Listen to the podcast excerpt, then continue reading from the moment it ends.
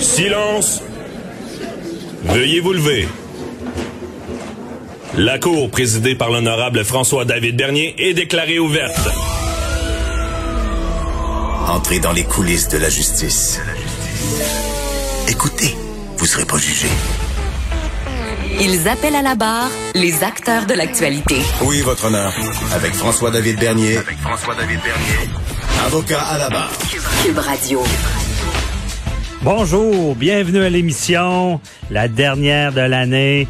Et euh, je vais vous dire, et non la moindre, euh, je vous souhaite à tous les auditeurs une bonne année, une bonne année 2021. À 2020 a pas été facile, on le sait, mais euh, on souhaite du, du, du, meilleur et on reste positif. Euh, et je souhaite une bonne année à toute l'équipe de Cube également. Et euh, dans cette émission, justement, on, on, va être très positif. Ben, il y a des affaires un peu négatives, je vous en reparlerai en début d'émission. Mais euh, au cours d'émission, là, euh, on revient avec une entrevue que j'avais faite avec euh, Mesmer. Mesmer, celui qui, a le mental, qui, qui, peut hypnotiser, vous le connaissez, cet artiste. Et ça peut servir en début d'année parce qu'il va nous parler de, la, de justement de cette force-là du mental, comment on peut l'utiliser à son avantage sans jamais en abuser sur les autres, parce qu'il y, a un pouvoir de convaincre également hein, quand on connaît un petit peu comment jouer avec le subconscient. Et euh, en fin d'émission aussi, euh, Patrice Ouellette, notre gestionnaire de haute performance, qui vient nous, nous donner des trucs comment prendre les bonnes résolutions et surtout comment les tenir. Euh, et aussi, ben, il y a, euh, on revient sur des euh, bonnes nouvelles de 2020. Euh, donc, c'est Raphaël Lavoie qui vient nous parler justement 10 nouvelles positives à retenir en 2020. 26 mots présumés, une année inoubliable. donc, il y a aussi 2020 en images. Et, on parle également ben, des voyages. On revient là-dessus avec Maître Marianne Plamondon, à savoir si l'employeur est obligé de donner des vacances pour notre quarantaine quand on revient de voyage.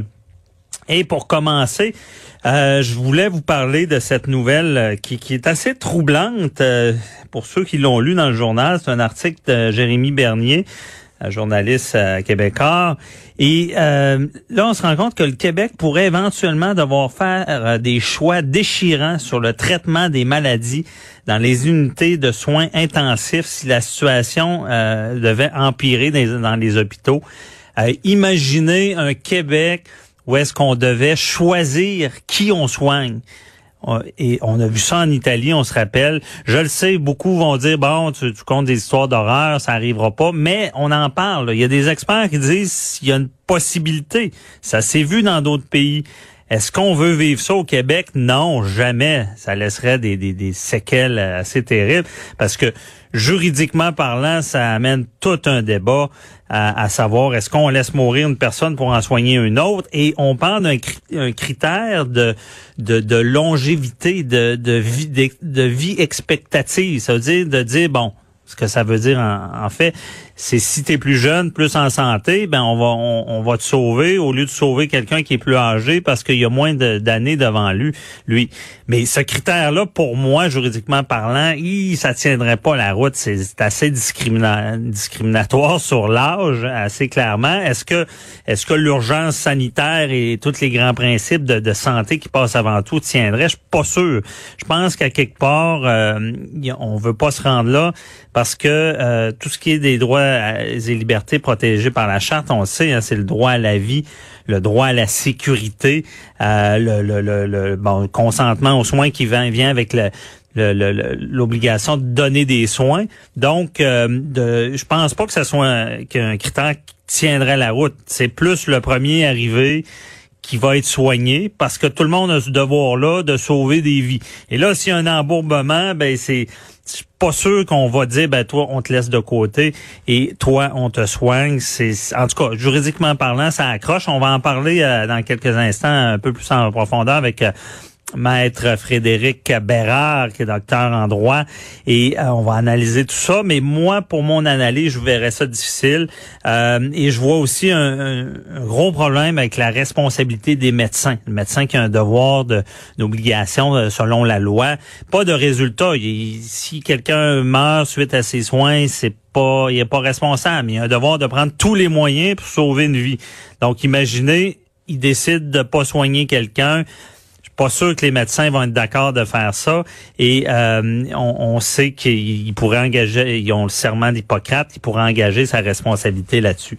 Et là, il y a, y a, des gens qui vont plus loin. Il y a tout le débat de dire, hey, on, y a, si ça arrivait, ben ceux les les les cas vidéo, les récalcitrants ou ceux qui sont pas tout le temps, ils s'en rendent pas tout le temps compte, mais ils suivent pas les règles sanitaires, qui ont eu des contraventions, qui ont été des délinquants de la COVID, qui ont voyagé, ils ont pas respecté une quarantaine. Mais si ces gens-là se retrouvent aux soins intensifs, ben il y en a même qui voulaient leur enlever leur carte d'assurance maladie, mais certains disent euh, qu'ils pourraient justement ne pas être priorisés. Encore une fois, légalement parlant, ça tiendrait pas la route. Tu peux pas euh, décider de dire ben tu, ah, tu as eu une contravention, donc tu as moins de droits que quelqu'un d'autre.